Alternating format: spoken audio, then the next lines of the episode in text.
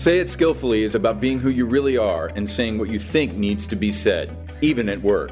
Whether you're part of a small project team or leading a giant company, the more you accept that you're part of the problem, the faster you can be part of the solution. Join Molly Tschang today as together we break the silence and learn how to be happier, healthier, and more productive at work and in life. Hello, Molly here. Welcome to Say It Skillfully, helping you find the words to create shared reality in a way that's true to yourself. This is the 21st show of my monthly feature, Our Voices, an inside look into my guest's life journey, one that may be very different than you'd expect. We'll discuss ways to accelerate social change that levels the playing field and helps everyone live to their full potential. I encourage you to listen with curiosity and without judgment to this account of what it means to grow up go to school, struggle, work, and live in our world. Today is an extra special episode. I am joined by my dear friend and former Cisco colleague with whom I've shared a deep kinship for over two decades since meeting at the company.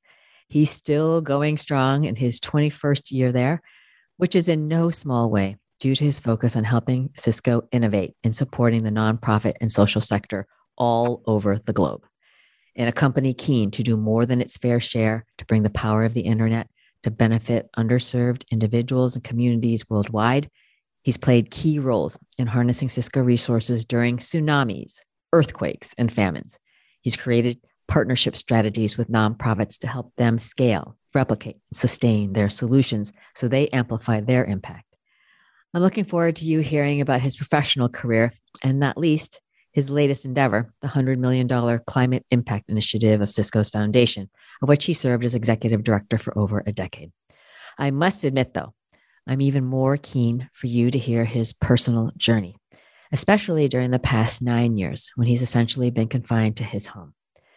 I am delighted to introduce my soulful and fearless friend, the lead for climate impact and regeneration at Cisco Systems, Peter Tavernise. Peter, welcome to Say It Skillfully. Thanks for having me. Really appreciate the invitation. Well, I'm really looking forward to uh, to just listeners learning about you, and and at the core of saying skillfully is being in good relationship within yourself, and doing so creates the opportunity to find one's true north. From when we first met, that was something that really stood out about you, Peter. And I've only since really seen that intensify. And you're just on a remarkable journey. So I'm really grateful for your willingness to, to share it with us today. Glad to. Again, thanks. Let you start wherever you'd like to start. Well, I'm a military brat, as we say in the parlance. Grew up in the shadow of Mount Tava, Mountain of the Sun. I just remember jackrabbits, rattlesnakes, large grasshoppers you could catch in your hand snow that was taller than me that would gather between the houses and we'd tunnel into it. And F 4 jets flying overhead. You can imagine a bunch of Air Force kids. We made a lot of paper airplanes and little parachute people with Ziploc bags and string and uh, little figurines moved to DC at the age of eight, which was quite a shift. My dad had a series of Pentagon assignments and worked for two different chairmen of the Joint Chiefs of Staff. The expression is he flew a desk. He was a protocol officer, so wasn't a rated pilot. My mom had taught uh, early on in the New York uh, public school system. Uh, used to tell stories of her students you know, living in conditions where rats were crawling over them in the night and so each of them had, in their own way, displayed and kind of exemplified a aspect of a life of service. So I was an English major undergrad. I went to grad school with the thought that I was going to be a, pro- a college professor. And as I was studying literature and religion, I had various graduate advisors say to me, You don't actually understand what graduate school is for, son. You're supposed to go deep in one subject. And I'm like, Well, but I'm only interested in the thing in between these two subjects. Fortunately, I found a few faculty that were willing to sign up on my master's, but those in the PhD programs ahead of me essentially said, run, do not walk away. There are no jobs. Do anything but academia. This was in the early 90s. So I wound up fundraising for higher education, which was an amazing uh, segue, I was able to stay in a university environment. I got to go home at five. I did not have to publish or perish, and I was already making more than an associate professor. So I was like, what's not to like about that life? And the way that I saw that was uh, as a midwife to meaning, being to the person who would assist to tell the story. Again, English major, all about narrative, about something good that needed to be born in the world and help to provide that compelling case to the folks that had access to those resources and just doing that handshake. So that was early years. And then I got to be very passionate about the possibilities of the early days of the internet with nonprofits and technology. And I joined a group of volunteers calling ourselves Circuit Riders. We were proselytizing large audiences of nonprofit executive directors from Florida to Chicago, where we could speak to, say, 250 people and say, This is the internet. This is a web page. How many of you in this large audience have an email address, and five people would raise their hand. And that got us uh, tagged to be an advisory panel for a statewide family foundation that wanted to know how to make more successful technology grants. They had given various nonprofits enough funds to buy computers, et cetera, and they come back six months later, and those computers were just stacked up literally as a doorstop inbox so they gave us $200,000 and two years to make a few grants and then learn, if we could, what are the do's and don'ts in terms of successful technology grant making. So then they had us out on the road proselytizing foundation executive directors. Do this, don't do that. And we called them on it. They they didn't seem to be doing what they had us out there preaching. And they said, You're right, you're right. We should probably hire somebody. Do any of you want to apply? So I had 48 hours to kind of decide do I want to jump ship from this made for me career and do something else? Decided yes. And it is the case that a lot of folks on the fundraising side of the table feel like, okay, if you get to the funding side, then you've reached the happy hunting grounds. Like everything's beautiful, there are no problems. I'm here to tell you that the inside of a white bag is the same as the inside of the black bag. They're just different problems. Um, so I felt more like I was the youngest adopted son in a family than a new hire. I was the first hire in 13 years. And possibly failure to influence at that stage of my career, but after two years of an extraordinary apprenticeship in general grant making, I still felt like I was dragging a family foundation board in a direction that they didn't quite get. They still saw technology as the same as a phone or a fax machine. So some of my friends in the nonprofit mafia said, Hey, Pete, there's this job at Cisco you should look at. And I said, No, thanks. All corporations are the devil. Not interested. Bury me with my nonprofit boots on. Ride or die, you know. And they actually put it under my nose and said, No, read this, really. It's it's all you. And I looked at it and the mandate was transform the nonprofit sector through the use of the internet using all the assets and resources of this multinational that was really building the internet at that point including the volunteer skills of their employees, the modest amount of cash, and the product and services in their business ecosystem partners, resellers, customers. So I said, All right, I'll interview, but they'll never hire me because I don't have an MBA. 21 years later, never say never. Uh, it's never been the same day twice. It's been an extraordinary point from which to move the world. And um, you know, we get into the left turn at Albuquerque, which is the health turn that happened in 2012. But I'll just stop there for now. You are uh, the thing that I, I love hearing this is there's this brashness about you when you when you say it, Peter, but it's like the last way you come across, and so it's that ability to to to be effective and wanting to make the change but not landing in a way for people so that that they're afraid of the change. And i don't know if you mm-hmm. know that that's a really secret sauce that i think you have. Thanks for saying that.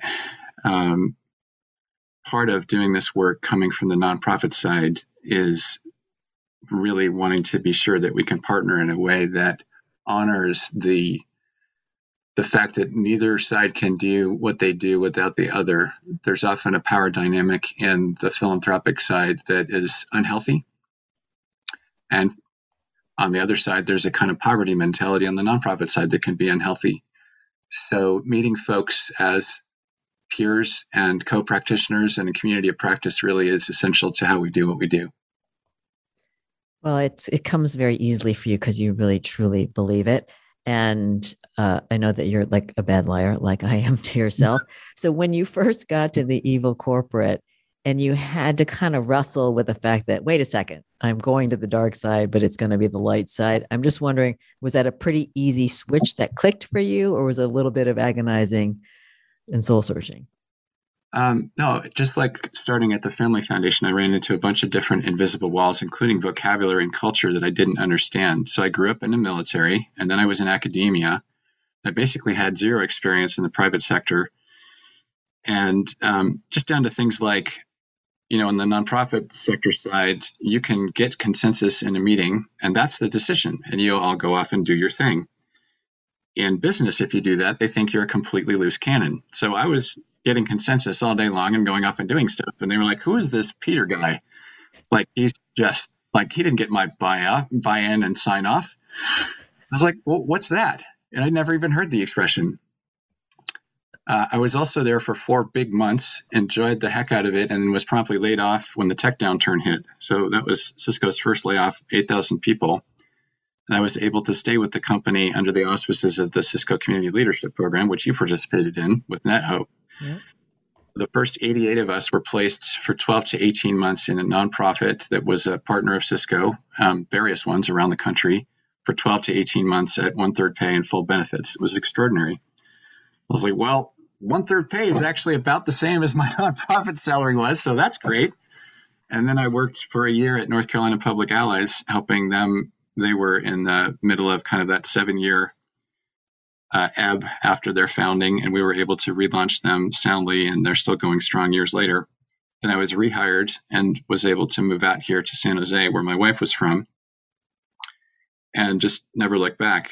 I, you know, the first five years, though, I really was needing to learn how to be successful in a large organization and specifically in the private sector.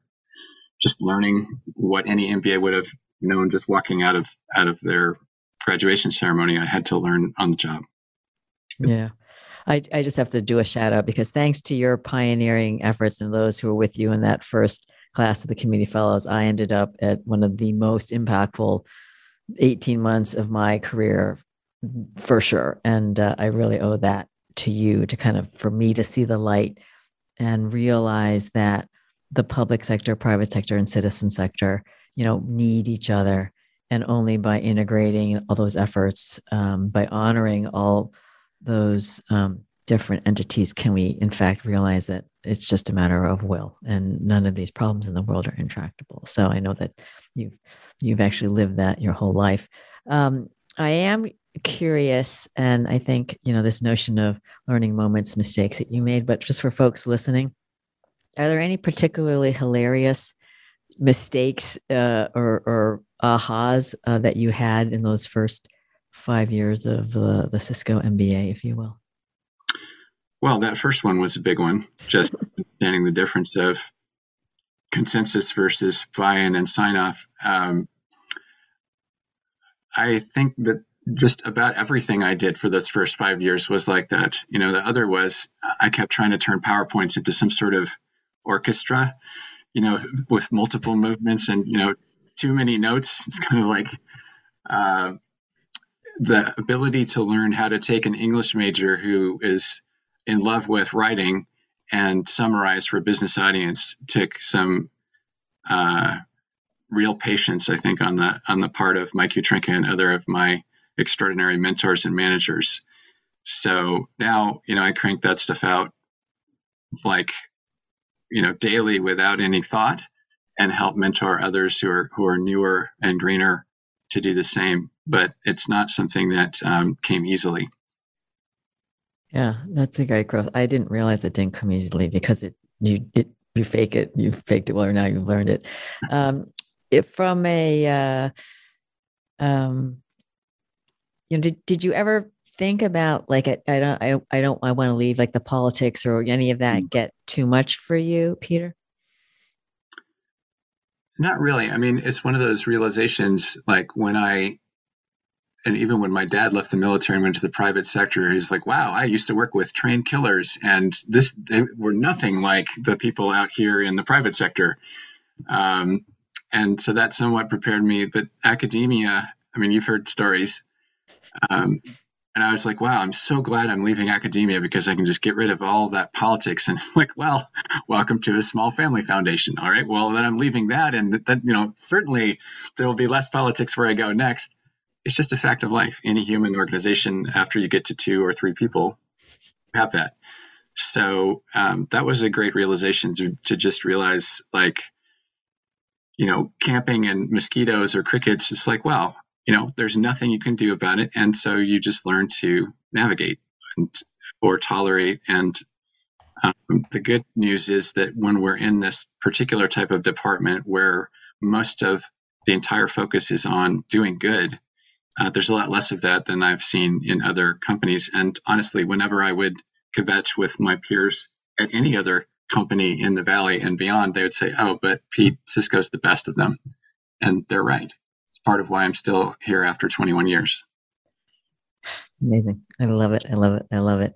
Um, let us go into, you know, just you seem you seem very at one, and I just am kind of curious as a kid, you know, and you this military, you know, you have to develop an adaptability. But I, I'm just curious, did you feel like you fit in? Were you like as a kid, how might you have described Does anyone yourself? ever feel like they fit in? I don't. I don't know that, that that's the case.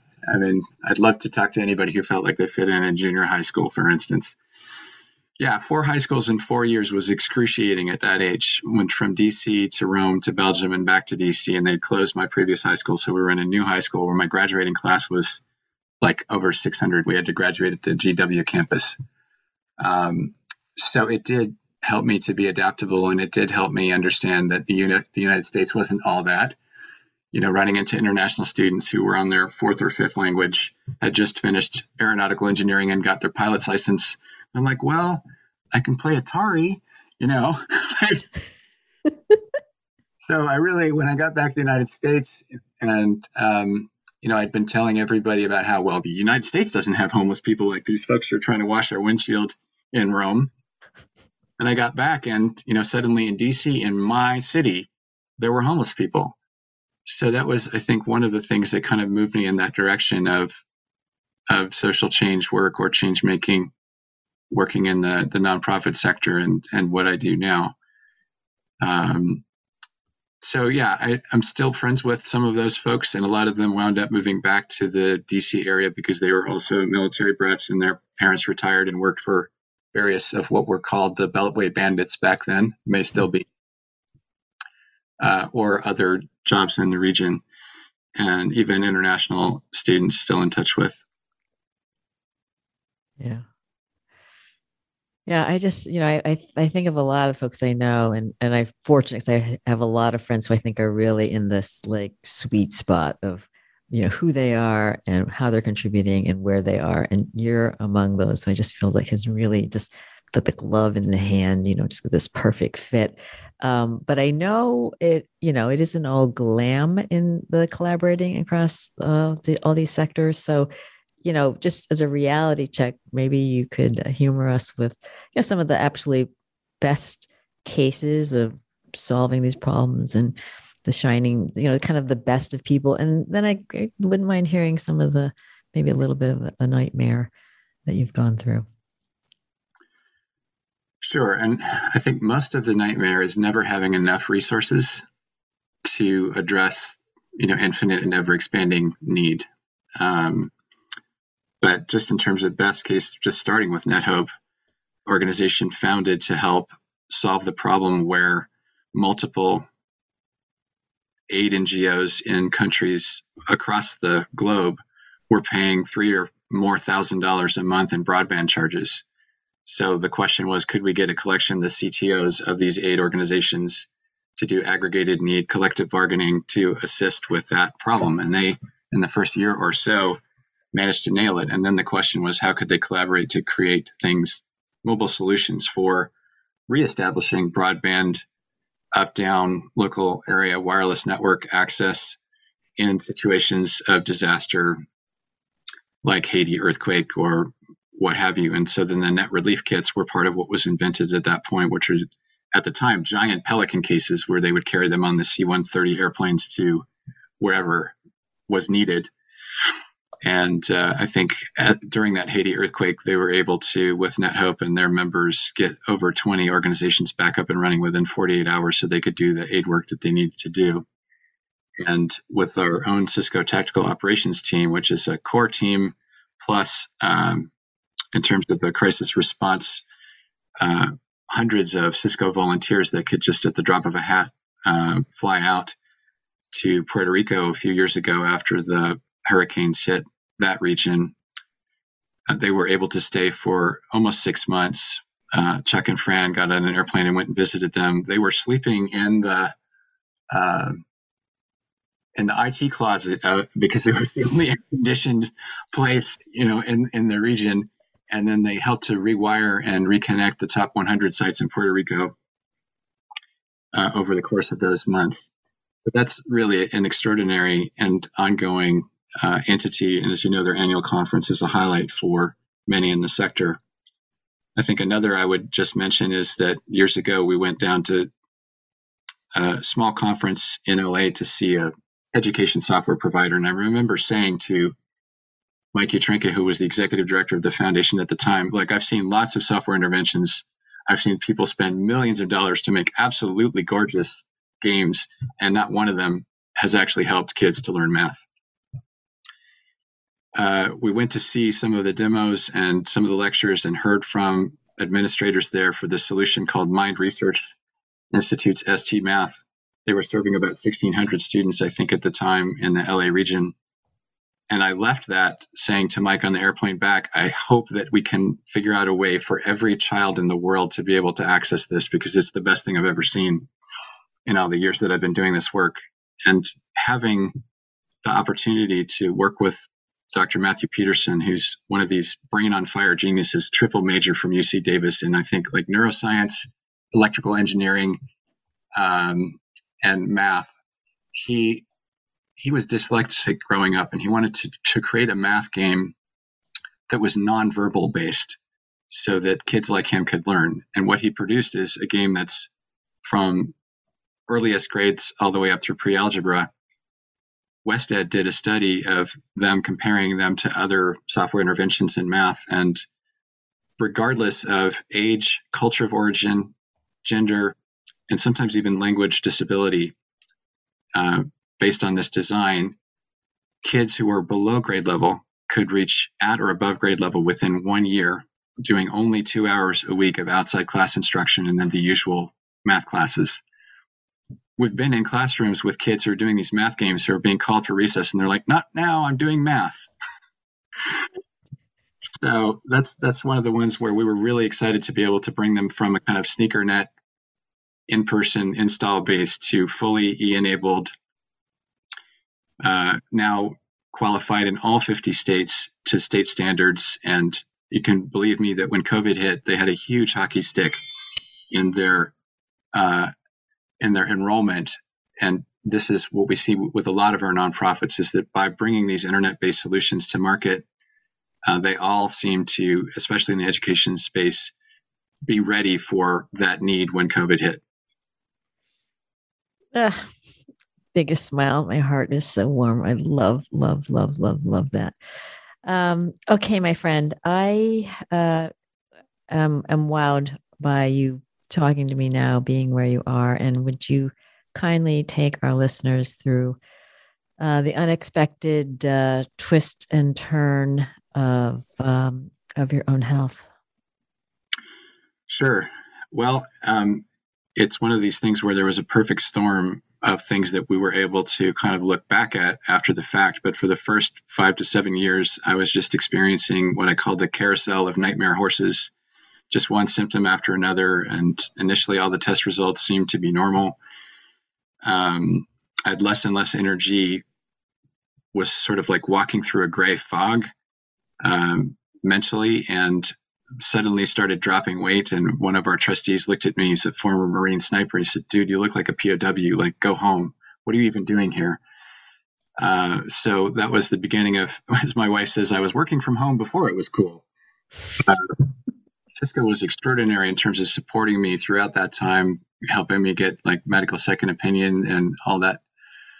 Uh, but it really was not until that seventh year that I went to the 32nd medical and allied health professional who said, Hey, I think I know what's going on with you. Read this book. It was titled Never Bet Against Occam and was about something called mast cell activation disorder. We also had discovered a toxic mold infestation in our house.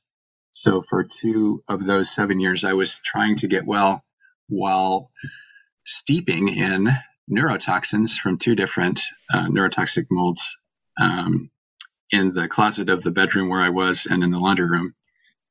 What was puzzling was after we left the house and did the remediation, I didn't get m- markedly better. So the question was, did I irreversibly damage my my neurology? Like, you know, exactly what what what are we dealing with?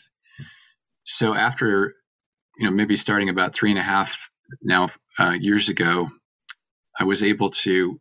The expression I, I use is, or this the, the metaphor I use is when you throw a frisbee on the beach and it kind of veers down and you think it's just going to hit the dirt, and then at the last minute it kind of springs back up that was what the feeling was like. I used to beg the universe for just five minutes a week that I didn't feel like I was going to die. And I had, in my 20s, studied being with dying with Roshi Joan Halifax, thinking I wanted to work in hospice. Little did I know that later I would be using those same practices as I lay in bed, curled up in a ball, just thinking in between the in breath and the out breath, there is a space to rest and you know the the ability to now you know i get a little bit irked if i feel badly for five minutes a week so as i keep saying if i don't get any better than i am now i'm just going to change my name to deeply grateful Tavernise uh, but yeah it was it was not um, not easy you know for the first seven years i was basically circling the black hole of despair and um, you know, as each thing happened, I was catastrophizing, like, what's the next possible worst thing that's going to happen? And then that would happen. Kind of interesting from a, a manifesting standpoint. And at a certain point, a friend of mine, a Zen sister who was getting ordained named Heather, handed me a book called The Hidden Lamp.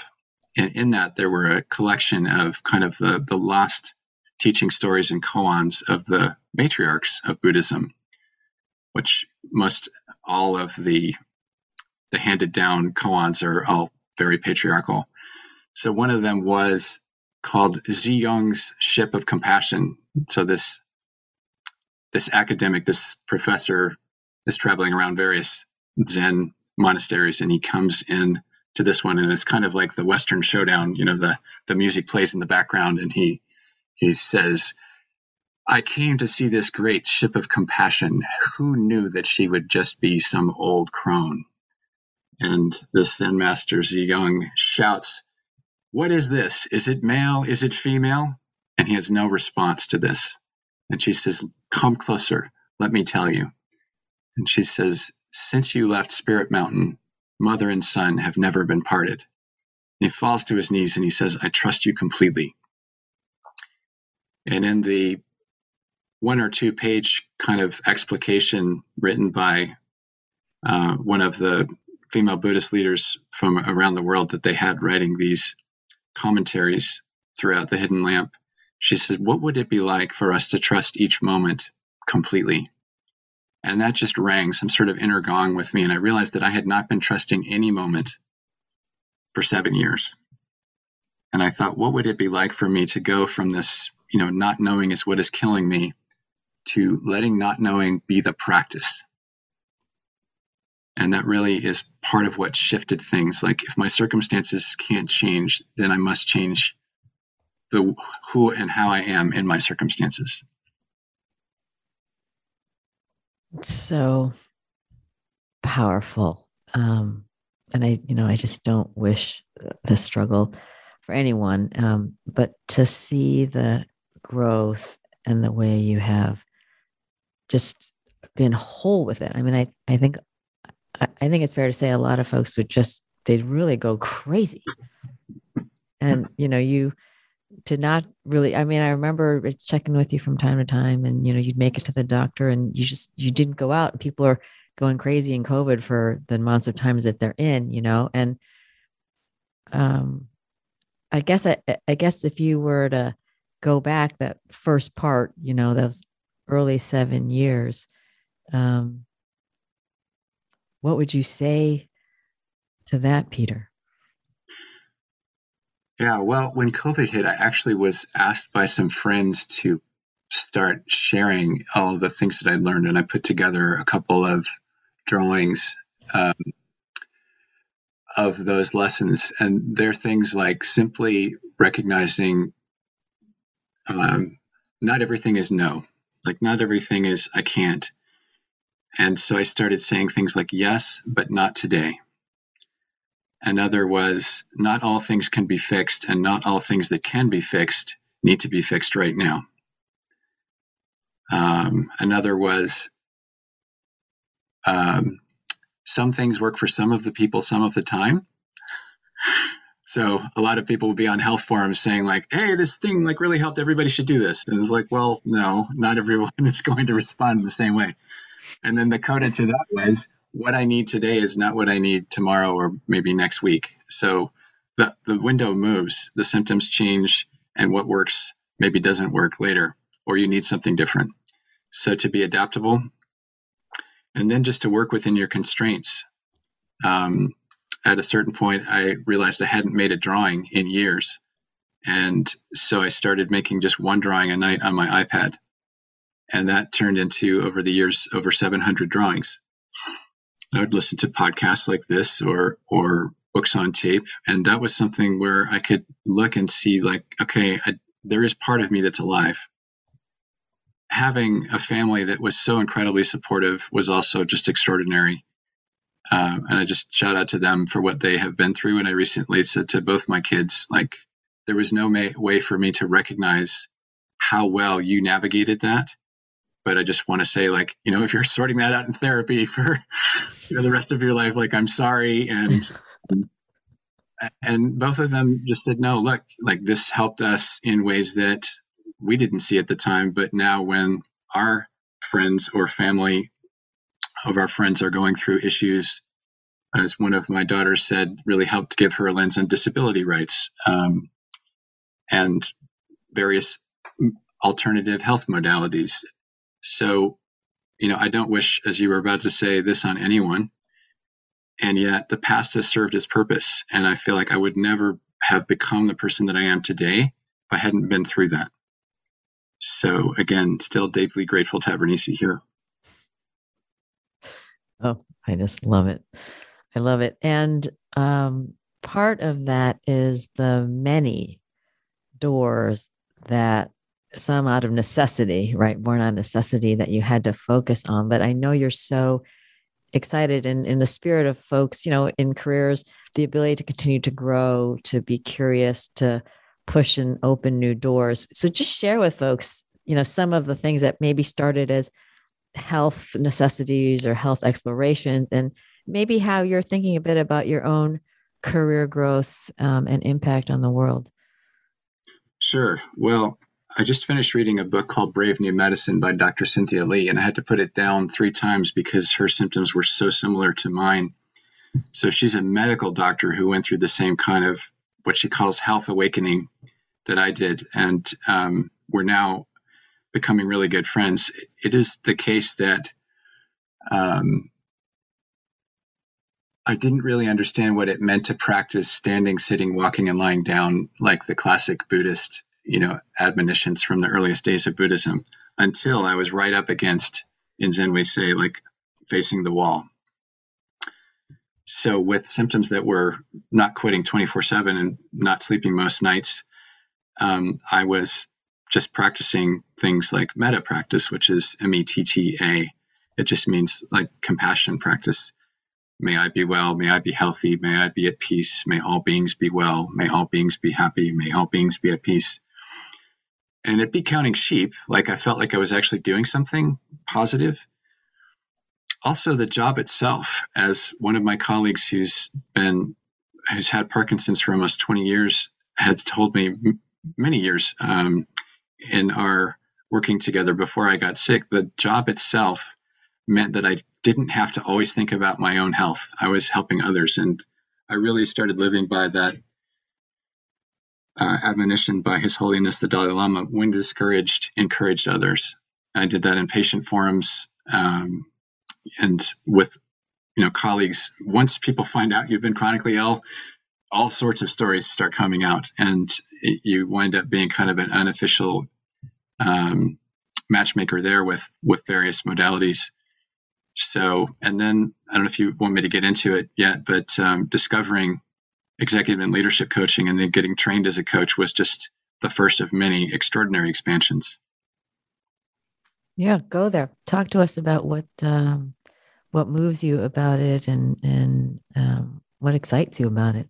Sure. Well, this is kind of like when my friend said there's this job at Cisco. My boss said, "Hey, I think you guys need to do some leadership coaching around executive influence." And I was like, "Executive coaches, you know, like what can they possibly add to 20 years or so of experience?" Well, I was so wrong. Uh, our first group engagement lasted about three months, and I went back hat in hand to my boss, and I was like, "Do you happen to have any more of those development dollars? Because I could really stand to talk to this coach more one on one." And she asked me, Tara Collison was my first coach. She said the, what I call the three fateful coaching questions, like, "What are you doing? How long have you been doing it? And what's next?" And you know, honestly, I wasn't sure if I was going to live on a day-to-day basis, so I didn't have any what's next. Um, after doing a lot of work with her, it became clear that I may have been coaching instinctively since the third grade and all of our grantees for the last two decades. But I didn't know there was a, a thing that you could go study and like get a toolkit for that. So I asked her where she had gotten certified. I went and did that. I was in, at the time one of only two fully virtual programs, the International Coach Academy based out of Australia.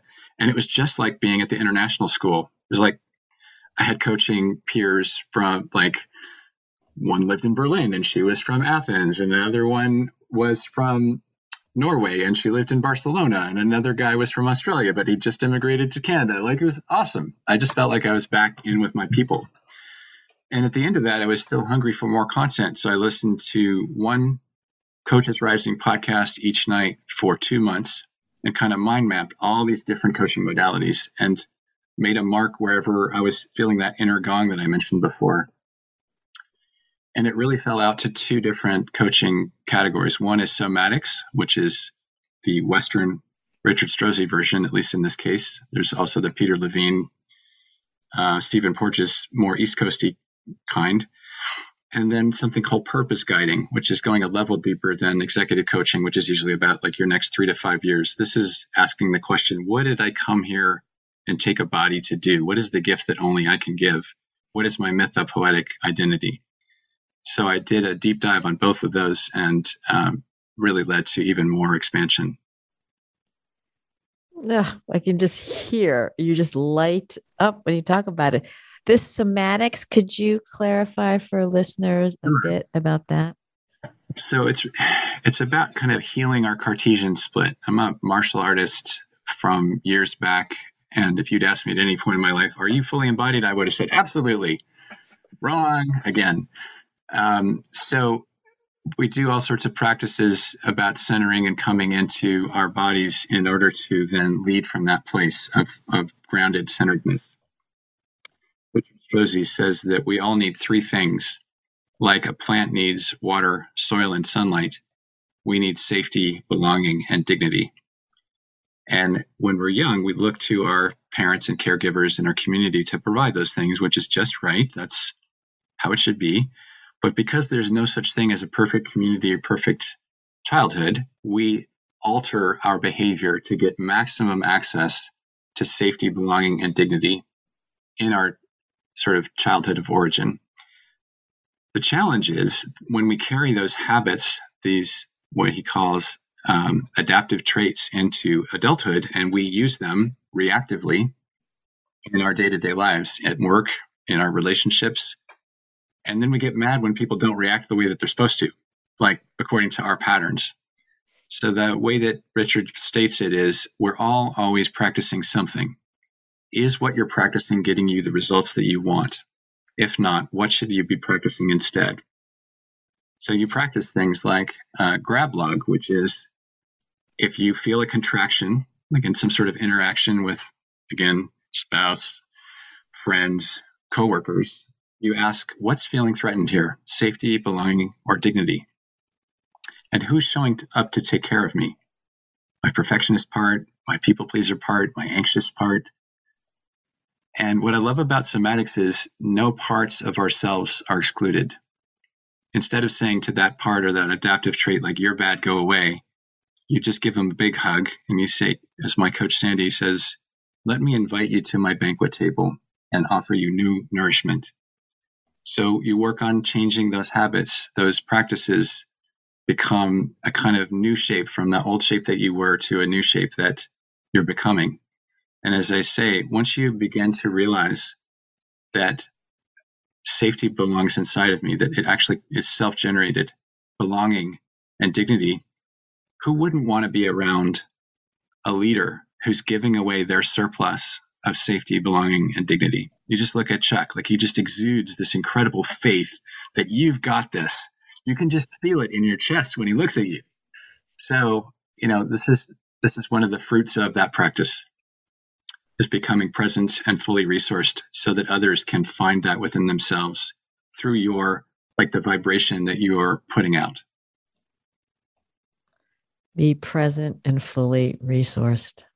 Ah, this is just the empowerment that you've given yourself and for folks listening to realize how much we can really empower ourselves um, to to be our best friends to flourish uh, on our own terms and you know what i'm hearing you is just this you're just bring it on and there's the the judgingness you know it's taken me a long time to get a little bit better at less judging you know but i sense you're given where you've you've been these last decade, you know, that that judging thing can really get in the way. And to yeah. see it purely for what it is, that's a real gift. One of the other things I did while healing early on, before I found that one doctor, was called neural retraining. And it's just looking at mental patterns. It's very much like CBT um, and Buddhism, honestly. But um, in doing that, one of the things that you are to encourage yourself as, as a future self. You say, Yay, like you did it. You know, we're healthy now. Keep it up. I love you. And the first day that I did that exercise, I couldn't say I love you to myself. I was like, well, that's peculiar. like if you asked me, I certainly would have insisted very defensively that I loved myself. And it took honestly three weeks of doing that five times a day, twice a day, before it really landed in me. And on that day, I remembered something from the sixth Zen patriarch, Huineng. He's, he wrote something like, When you have met the good friend in your own mind, then you will have begun to awaken. And you know, you can just gloss past something like that and not really get it. And then it comes back full circle and it hits you in the right between the eyes. Uh, so yeah, it, it is the case that we're often our own worst critics and that inner perfectionist judge you know, I'm the child of a military perfectionist, right? and the joke about us recovering perfectionists is that we're always trying to get perfection, or sorry, we're always trying to get recovery just right. I hadn't heard that. That's fabulous. So, you know, you got to cut yourself some slack, and and I know that you, can, no one can tell you this until you've arrived at it yourself but it's working at treating yourself as you would anyone else you care deeply about. And when that lands in you, then suddenly you're able to be available to yourself and be that reflective, attuned presence for and with others, not as Dr. Naomi Remen says, to fix, help, or save them. I'm just smiling and I'm nodding my head and I'm so proud I'm so proud of you, Peter. Um, let, let us segue to the little say it skillfully part of the show. Challenging conversation or situation you had or have now that we can unpack? Sure. Well, um, again, when folks get on the funding side of the table, they think life is beautiful, but 99% of the time we're saying no as supportively and as encouragingly as possible to folks that you know aren't going to be funded for various reasons, criteria, or just lack of budget. What is really difficult is when an extremely senior leader comes and says, "I need you to fund this thing." Uh, often, the easier answer is, "Well, the foundation can't, you know, fulfill legally any commitment of an officer or an employee of the company." But in other uh, situations, it's um, that's not the case. You know, where there wasn't a commitment made, and it's really quite compelling, but still isn't a match. So, uh, recently had the experience of a senior vice president coming to me twice with a pitch, and they were doing amazing work as volunteers with an organization, and I had to tell him no categorically two times in a row. Um, I don't know if that that fits in the in the rubric of say it skillfully, but I'm glad to to walk through that if it's helpful. Yeah, I would love to. We'd love to hear how you handled that. So part of this is, um, and there's a coda to this, which I'll get to in a second, uh, is simply to help them understand what it is that you do look for. And so what you're helping them do is you're recruiting them. Uh, it's it's a move that we do often when people come to us with complaints, say about the matching gifts program. We're like, great, you want to serve on that committee? and then suddenly they get a taste of what our day-to-day life is like because they understand oh it's much more complicated than i thought um, so you enlist them in understanding what it is that you are looking for and then you say if you find anything that looks like this please come see me i can't wait you know to help you get that funded and also this thing as you can see now that we've walked through these criteria isn't really a fit uh, what happened uh, after these conversations was someone else in our organization wound up being able to fund it from a different budget. And right after that happened, I had to call him up and say, now, here's why my two no's are still no, and this one is a yes. I had to make the distinction clear.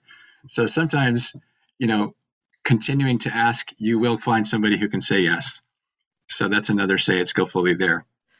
Love it. I love it. You had did a great job of getting that person to see what it was like in your shoes and to make the decision that you would have made without the heavy handed no. And then this notion, folks have heard, the shared reality, you took the time to educate and just let them know. And and I think you, I can, you know, you're so skillful as it is, but just being patient, being nurturing, um, helping people understand. People can feel that, and that comes off as a a show of respect, right? I'm not here to just do a Heisman, tell you no. I'm not here to just make you go away. I'm here to partner with you and help you understand. But also, as you did, you know, they you were able to find a solution, which is fabulous.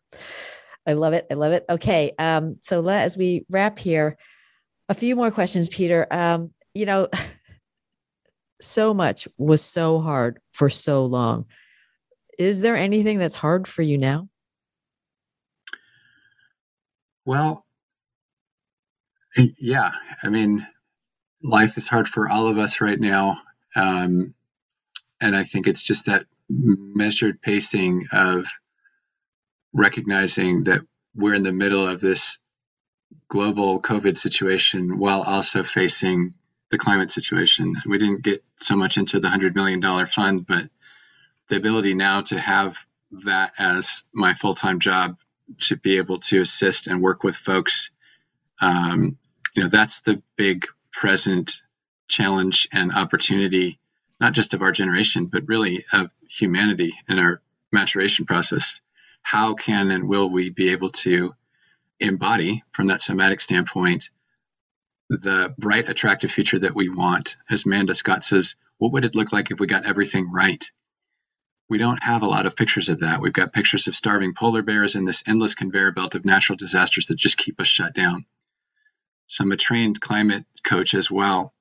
And that whole arc is to assist people to move from that sense of shutdown, like, what can I do? I'm only one person, climate despair, anxiety, grief, paralysis, and be able to move towards tend and befriend and the ability to look together at what is the shared climate future that we want.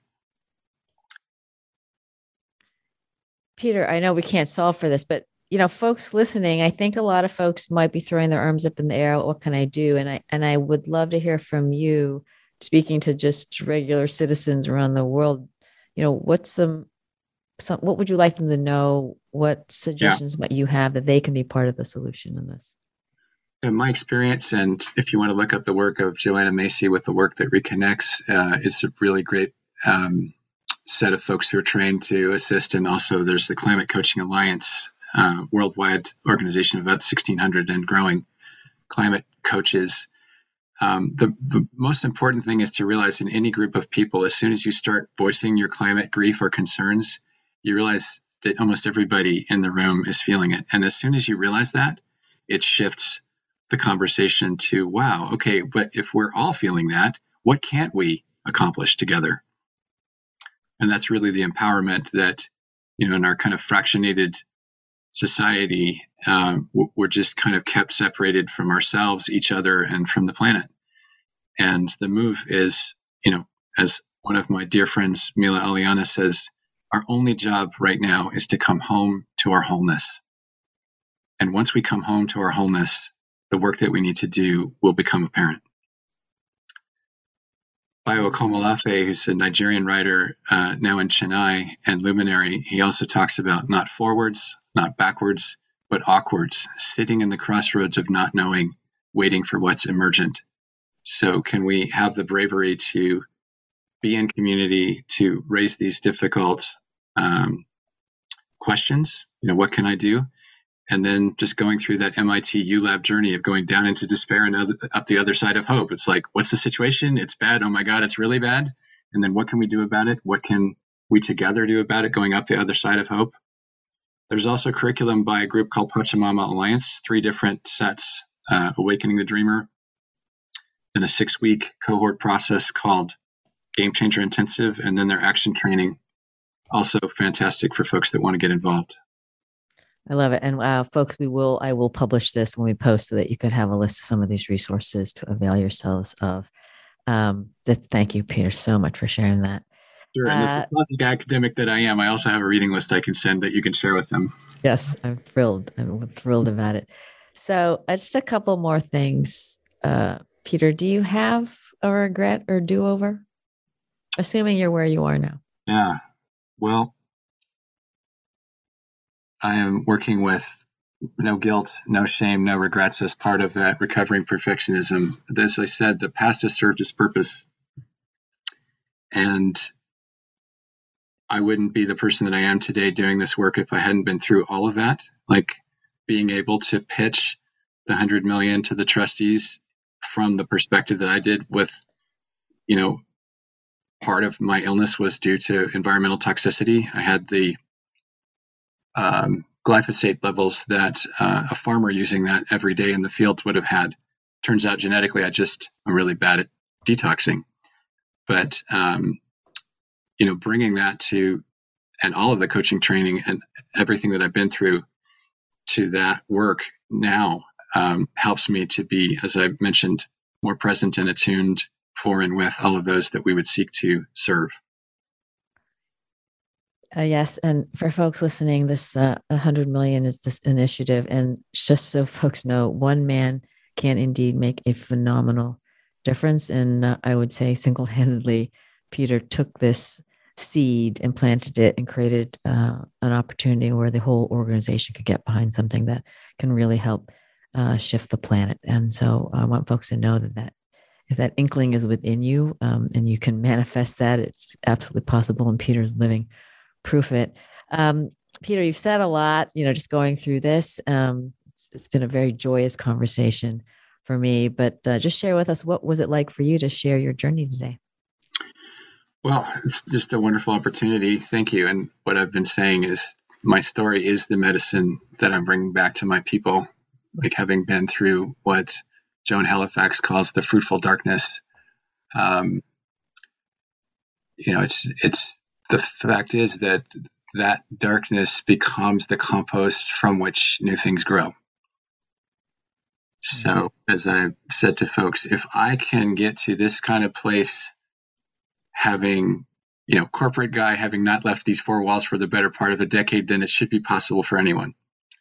And I feel like that's part of what I'm here to kind of embody and and be an example of. And you are, my friend. I appreciate you more than you can possibly know. You oh, are. You, yes, you.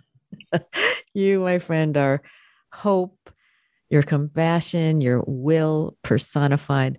You know, every one of us by your side, you know, spiritually is privileged. You show us uh, what it means to live vulnerably and wholeheartedly. Gosh, the biggest hug from me. I couldn't not be more in awe of you. I'm cheering for you hugely. Blessed to be uh, privy in your epic journey here. You know, you are the solution. Thank you, thank you, thank you for helping all to be safe, seen, and heard, Peter, and our true and very best selves. You take good care. You too. Thank you again. Ah, folks, just doesn't get any better. Um, my thought for the week in honor of Peter may I be well, may I be healthy, may all beings be well, may all beings be healthy. And that is a wrap. Thank you for tuning in. Please be part of the solution and kindly share this show. Amplify Peter's voice. Reflect on your own top takeaways and know I'm cheering for you to be who you are and say what needs to be said so that you and those around you have a shared reality, essential to make the best decisions, execute with speed, and achieve outstanding outcomes at work and in life. Thanks for listening to Say It Skillfully with host Molly Tschang. Join us again for more ways to say it skillfully next Tuesday, 11 a.m. Eastern Time, 8 a.m. Pacific on the Voice America Business Channel. Follow Molly on LinkedIn and Twitter. Check out sayitskillfully.com and sign up so you don't miss her latest 90 second video. And please be part of the solution. Kindly tell others about this program so they say it skillfully too.